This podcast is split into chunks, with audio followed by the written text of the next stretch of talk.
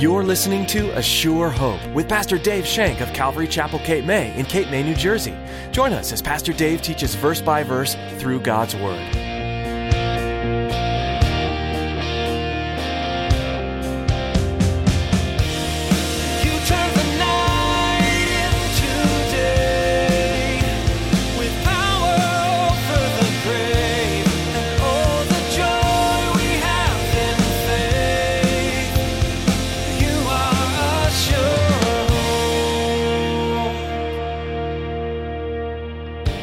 What's your vision of God's purpose for you? Whatever it may be, His purpose is for me to depend on Him and to depend on His power right now. Not in the future, but right now. This is the only time I can depend upon Him. If I stay calm, if I stay faithful, and I'm unconfused while in the midst of a trial or turmoil, the goal, the purpose of God's life is accomplished. His purpose is the process itself. What He desires is for me to look at Him and see Him walking on the water. You're in training, but it's not for the future, it's for right now. Trusting in Jesus is walking in obedience moment by moment, as Pastor Dave teaches today. If you only look to a certain time coming up, you'll miss what God has for you right now. So embrace the training process while engaging in the present. Now, here's Pastor Dave in the book of Acts, chapter 7, as he continues his message, witnessing through the patriarchs.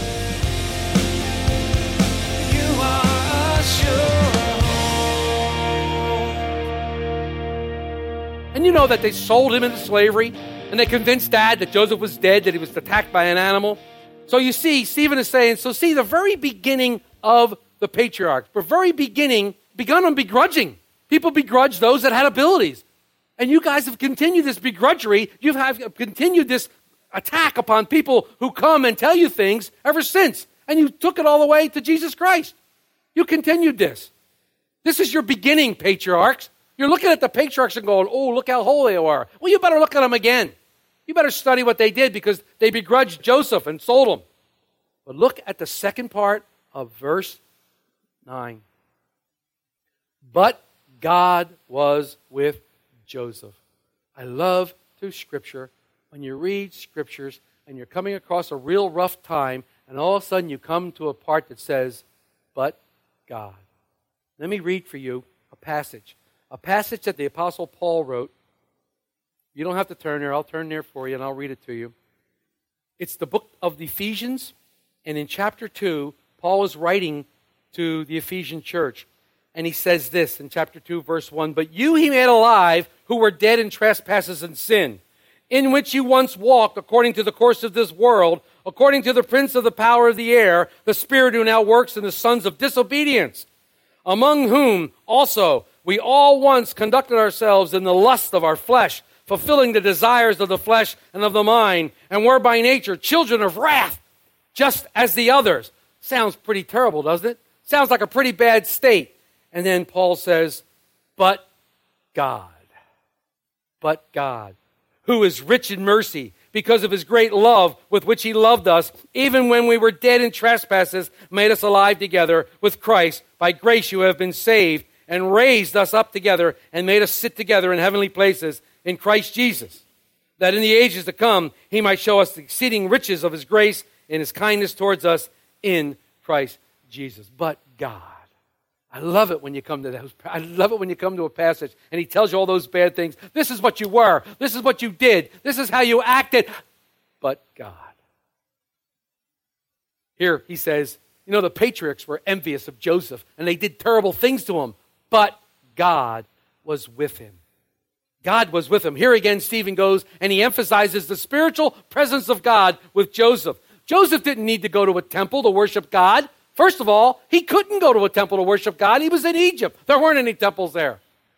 But God was with him the entire time. Jesus says, I will never leave you nor forsake you. He said that, and that was recorded in Hebrews 13 5. But God was with him. See, that's our promise. That's what we live for God with us. We're going to study in a minute Christ in us, the hope of glory. Unio Mystica, that we learned in the Truth Project. Christ in us, the hope of glory. How wonderful. God's very presence in us. Wow. You know, when we studied the book of Genesis, we talked about types. I don't know if you remember that or not, but we talked about types. That different people in the book of Genesis represent other people in the Bible. And we said that Joseph was a type of Christ. Joseph com- becomes a type of Christ, and we discussed this. And one of the ways Joseph becomes a type of Christ was the way he was treated by his brethren. And that's what I want to point, in, point out now. Remember, Joseph was rejected by his brothers the first time. They sold him into slavery. Christ came to earth he, earth. he came into his own. And what does his own do to him? They rejected him. They rejected him miserably. But look at verse 13. Look at verse 13. It says, And the second time, Joseph was made known to his brothers. I got news for you. If you keep with this type study, if you keep with this type study, Jesus was rejected by the Jews the first time. He was rejected by them, not accepted. But when he returns to establish his kingdom, he will be made known to them. And look what Zechariah 12:10 says, "And I will pour out on the house of David and on the inhabitants of Jerusalem the spirit of grace and supplication. Then they will look on me whom they pierced. Yes, they will mourn for him as one mourns for his only son and grieve for him as one grieves for a firstborn." Zechariah starting in this chapter, he says, "Hey guys, Israel, there's a light at the end of the tunnel. There's a light at the end of the tunnel. The Lord is coming down. A better day is coming. The Lord who will reign as king over the entire earth. God will pour his mercy and his grace out of the entire house of David. House of David represents the Jews, the Israelites. God will pour his spirit out. And he says, These are the special promises I have for you, Israel. You will have my spirit of grace and supplication. Israel doesn't get it. Throughout the years, they've been accursed. Throughout the years, they've been oppressed. You can look back in history how many times they've been persecuted their entire lives. God predicted this. God predicted this persecution. Why? Because they rejected him. They rejected God. But he's saying there's a day coming when all this is going to change. They shall look upon whom they've pierced. David wrote in Psalm 22 that they pierced my hands and my feet. Zechariah says when they look at Jesus, when they see him, they look at him in acceptance and recognition. They realize who he is. The veil that has been on their eyes for so long is torn away, it's lifted, and they recognize the mistake they made. They will receive Jesus as the Messiah. They will look to him in repentance. They'll mourn for him as one who mourns for a son, the firstborn who was killed. What a beautiful picture we get here of Israel coming to repentance for Jesus. That happens when Jesus returns to earth and steps foot on the earth for his millennial reign.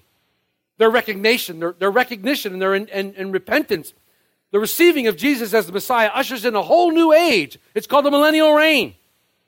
But we can look at this and we get a beautiful picture of salvation for us here. A beautiful picture of salvation. Salvation that is available to anyone who calls upon the name of the Lord, anyone who calls upon the name of Jesus. First of all, it comes by the work of God's Spirit. Salvation comes by the work of God's Spirit. It comes by looking at Jesus and recognizing him for who he is the Messiah, the Savior of the world, the forgiver of sins, the one who bore your sin. It comes by coming to repentance. And repentance simply means changing your mind about who Christ is. It comes by making Jesus the King of your life. Salvation. Salvation for us. We see this type in Genesis being played out. When Joseph is revealed to his brothers, they weep with mourning and remorse. Joseph even becomes a savior to them because if it wasn't for Joseph, they'd have all starved because of the famine. Stephen looks at the Sanhedrin. He says, The message is very plain. You have a habit of rejecting people who've come to save you. You have a big habit and a bad habit, Israel, of rejecting people who God sends you. Why don't you just wake up and stop rejecting Jesus? But see, it was God's plan that they would reject. Just as they rejected Joseph, it was God's plan. Stephen tells the council that by selling Joseph, it was God's plan. He went to Egypt where he could interpret dreams. And because of this, everything played out. And it paved the way for his family to come down there, just as God's plan. Just as God's plan. It was God's plan that the Jews would reject Jesus. And you know what? We need to be pretty thankful that it was God's plan that they rejected him. Because the gospel was then given to us, the Gentiles. And we can come in. You know, sometimes God's plan goes against our finite thinking. Sometimes we think that when we're obedient and we live this Christian life, that certainly we're going to be spared certain trials and certain troubles. We think, well, I've been obedient, I've been a good Christian, I've been a good boy. But that's not necessarily God's plan. Listen to what Oswald Chambers says about this. I'm going to read to you a couple of things here. We tend to think that if Jesus Christ compels us to do something, and if we are obedient to him, he will lead us to great success. We should never have that the thought that our dreams of success are God's purpose for us. In fact, his purpose may be exactly the opposite. Ever think about that? God's purpose for you might be the opposite of success. We have the idea that God is leading us toward a particular end or a designed goal, but he is not. The question of whether we not arrive at the particular goal is of little importance, and reaching it becomes merely an episode along the way. What we see is only a process of reaching a particular end. God sees as the goal all along. So, what's your vision of God's purpose for you? Whatever it may be, His purpose is for me to depend on Him and to depend on His power right now. Not in the future, but right now. This is the only time I can depend upon Him. If I stay calm, if I stay faithful, and I'm unconfused while in the midst of a trial or turmoil, the goal, the purpose of God's life is accomplished. His purpose is the process itself. What He desires is for me to look at Him and see Him walking on the water, see Him calming the storm of my life, see Him in charge of my total life. And He wants me to see that, and He wants me to be assured that He works all things together for good for those that love Him. That's my assurance. See, we're in training. But that training is not for future. That training is for right now. I look at the clock and it's 11:15. I can only trust God, guess what? At 11:15. I can't trust him for 11:13, although I hope I did. I can't look forward and say, "Well, I'm going to trust him today at 3:30 and wait till the watch comes. Oh, 3:30, I'm trusting in you right now, God." No. I trust him moment by moment by moment. I walk moment by moment, hour by hour, day by day. That's how my walk is, and I trust in Him. Every single walk along the way, I'm trusting in a Savior, a loving Savior. His purpose is for me every minute, not in the future. We have nothing to do with what follow when we do obedience, and we're wrong to concern ourselves with it. What people call preparation, God sees as the goal. So just because you're obedient, don't expect God to act in a certain way. God is infinite, and we are finite. His plans are not our plans. His thoughts are not our thoughts. God is sovereign and does those things. Why did call why did God start the nation Israel through Abraham? Because he could. He's God. He's sovereign. God's purpose is to enable me to walk in those storms of life right now. If I have a further goal in mind, I'm going to miss what's happening right now in my life, and I'm going to miss that. If I'm always looking ahead to that goal, for what is my prize? My prize is Jesus Christ. My prize is Him right now in my life, and that's the prize I'm looking for. And that's what Paul says, looking towards the prize of the high calling in Christ Jesus. God wants us there because He wants to be with us, and that's the prize I'm looking for being with God. Because without God, there's no prize. There's no prize. And then Paul says to us in Colossians 1:27, I said we'd get here, to whom God would make known what is the riches of the glory of this mystery among the Gentiles, which is Christ in you, the hope of glory. Unio mystica, we learned in the uh, Truth Project. The glorious mystery of God in us. Huh? We don't know how it happens. We don't know why God would choose to come in and dwell in us, but it does. It's the wonder of this glorious abiding. But this wonder was not clearly revealed in the Old Testament, especially that the Gentiles would abide. Gentiles, we were considered dogs. We were considered barbarians. We were considered outcasts, and the Jews didn't want any part of us. They, they thought us the yuck. They wouldn't even share a table with us. They wouldn't eat with us. We even had our own place in the temple to worship. Even if we were converts, we were still Gentiles. Unio Mystica, God dwelling in the Gentiles? This must drive Israel nuts. It must drive them crazy that the Gentiles are claiming to be children of God. God is revealed in us. He's revealed in us through Jesus Christ. There's a Latin term for the hidden God. It's Deus absconditus. That means God that cannot be clearly seen or known. There's a theological term for the revealed God, and that's Deus revelatus. In Jesus, we have both the hidden God and the revealed God. He's both, and He's in us. Christ in us, the hope of glory. He is our hope. He's the Christian's hope. It doesn't matter how hard I work. It doesn't matter how powerful I am or think I am. It matters on Him. He's the one that counts. It's Him in me, Him giving this, and this is my hope, His abiding presence. And this is what I want. And I got news for you. This is where my peace is. His abiding presence in the midst of the storm is where my peace is. Though the world may fall apart, though I may kick and scream and yell and holler because I don't get my way, but God is still in control and His love never fails. Christ never leaves us, He never forsakes us. We're not alone. Stephen is saying, he makes it quite clear nation Israel, you don't get it. And you know what? Your forefathers didn't get it either. And I, I immediately thought about the United States of America. You know, our forefathers got it. They came here and established a country based on biblical principles. They came here and established a country based on a relationship with Jesus Christ. It's us who don't get it. Our forefathers got it. Now we here in this country are doing anything, everything we can to throw God out. Let's get rid of God. Let's get rid of him off our money, out of our schools, everywhere. Let's just get rid of this God. We're the ones throwing him out. Our patriarchs, the forefathers of our country, wanted God in everything. It's an interesting scripture today that we looked about where Stephen says that there were 75 people that came down to Egypt with the family. And if you look back in Genesis 46 27, you might be thinking to yourself, well, wait a minute, Dave, we have one of those famous contradictions in the Bible because in Genesis uh, 46 27, it said only 70 people came down. Aha! I told you this thing was false. Now, Stephen is a Hellenist, and Hellenist is a Greek Jew. Naturally, he's reading the Greek version of the Bible, which is what? The Septuagint. In the Septuagint, it says 75 because they counted all of Joseph's sons and his grandchildren, which were five. Add the five to the 70 that came down in Hebrew, 75. There's no contradiction.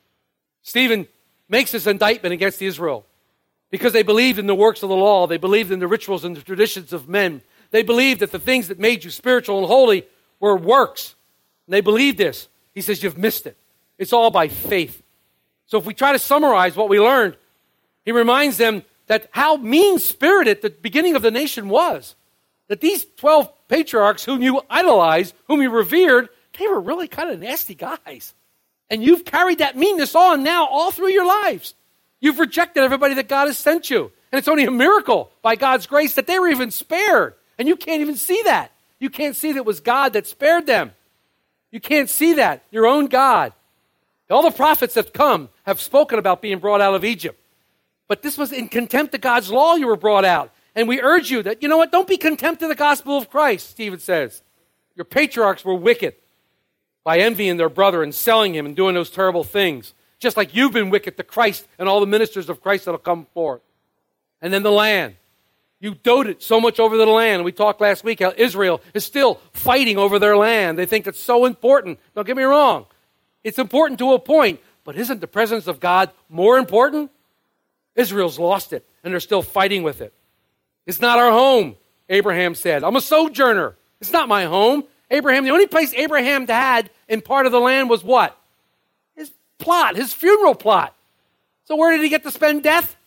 In the earth, in the land. Big deal. We know he's with God, but that's the only, guy, the only thing he got.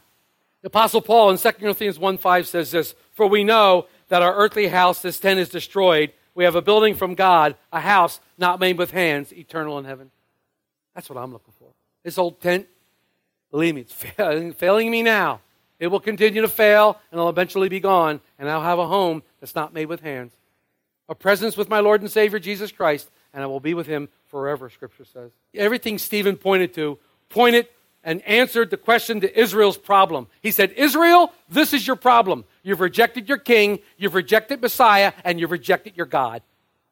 I'm sure that made them very happy to hear that.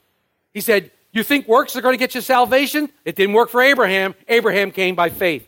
You're working the wrong way. And Israel, every single prophet, every single deliverer, every single person coming, including the Savior of the world, guess what? You rejected. And he said, and you continue to reject today. Let me close with a parable that Jesus taught about this very subject. A parable that can be found in Luke 20, verses 9 through 18. I'm going to read it. It's the parable of the wine dresser. And see if this doesn't ring a bell. And can, you can clearly see who Jesus is talking about here. A certain man planted a vineyard, leased it to wine dressers, and went into a far country for a long time. Now at vintage time, he sent a servant to the wine dressers that they might give him some of the fruit of the vineyard. But the wine dressers beat him and sent him away empty handed. Again, he sent another servant, And they beat him also, treated him shamefully, and sent him away empty handed. And again, they sent a third, and they wounded him and cast him out. Then the owner of the vineyard said, What shall I do? Ha! I will send my beloved son. Probably they will respect him when they see him. But when the wine dressers saw him, they reasoned among others, saying, This is the heir. Come, let's kill him. Then the inheritance will be ours. So they cast him out of the vineyard and killed him. Therefore, what will the owner of the vineyard do to them? He asked. They say, He will come and destroy those vine dressers and give the vineyard to others. That's Exactly what happened. He came and he gave the vineyard to others. We are the others, ladies and gentlemen. Israel's still waiting. And look what it says. And he says to them this wonderful passage. He says, What then is this that's written? The stone which the builders rejected has come the chief cornerstone. Whoever falls on that stone will be broken, but on whomever it falls, it will grind him to powder. Oh, hope this doesn't describe your life today. I hope you're not in the process of rejecting Jesus Christ. I hope you're not in the process of rejecting people who come and talk to you about Jesus Christ if you don't know him. Because it says, if you don't fall on the stone, and we know from Scripture the stone is Jesus Christ, if we don't fall on him and be broken, which means humbly coming to him in a humble attitude, in humility, a broken and contrite heart I will not despise, being humble toward him, repentance. Repentance takes humility. I did it, I'm sorry. Coming to him, repentant of that guilt. If we don't fall upon that stone in a humbleness, guess what? The stone is going to fall upon us. And it says it will grind powder. That doesn't sound too good. We need to humble ourselves. How many times have you heard God's word and rejected it? How many times have you heard the gospel and rejected it? How many times has God showed you your love and you've turned your back on him? How many times have you said to God, What have you done for me lately? How many times can you reject God in your life? I'm fearful. I fear. We talked about this great apostasy that's coming, or we might be in the midst of this great falling away. I'm fearful. If you don't know the truth, you could fall away. And then we're not guaranteed of anything, Scripture says. It becomes real crazy in the Scriptures. For every Scripture that says I'm guaranteed, I can find a Scripture that says I'm not guaranteed. But if you're abiding in Christ, you are guaranteed. If you're solely abiding in Christ, what does that look like? It looks like worshiping Him, praying to Him, reading His Word, trusting in Him, obeying Him, walking in His Spirit. That's what He's saying. Don't walk around all day looking for where the boulder's coming from. Humble yourself before a loving, living God who wants nothing more than to have a relationship with you and to bring you into a glorious hope of a kingdom of God. And my promise is to you that it won't make circumstances better. Well, thanks a lot, Dave. That's my promise to you. But it will give you a peace inside of heart, knowing that God is with you in the midst of the circumstance. And He works all things together for good. You might not be able to receive that. That's what the scripture says. And by faith, we have to receive. You are a Our time with you is running short for today's edition of A Sure Hope.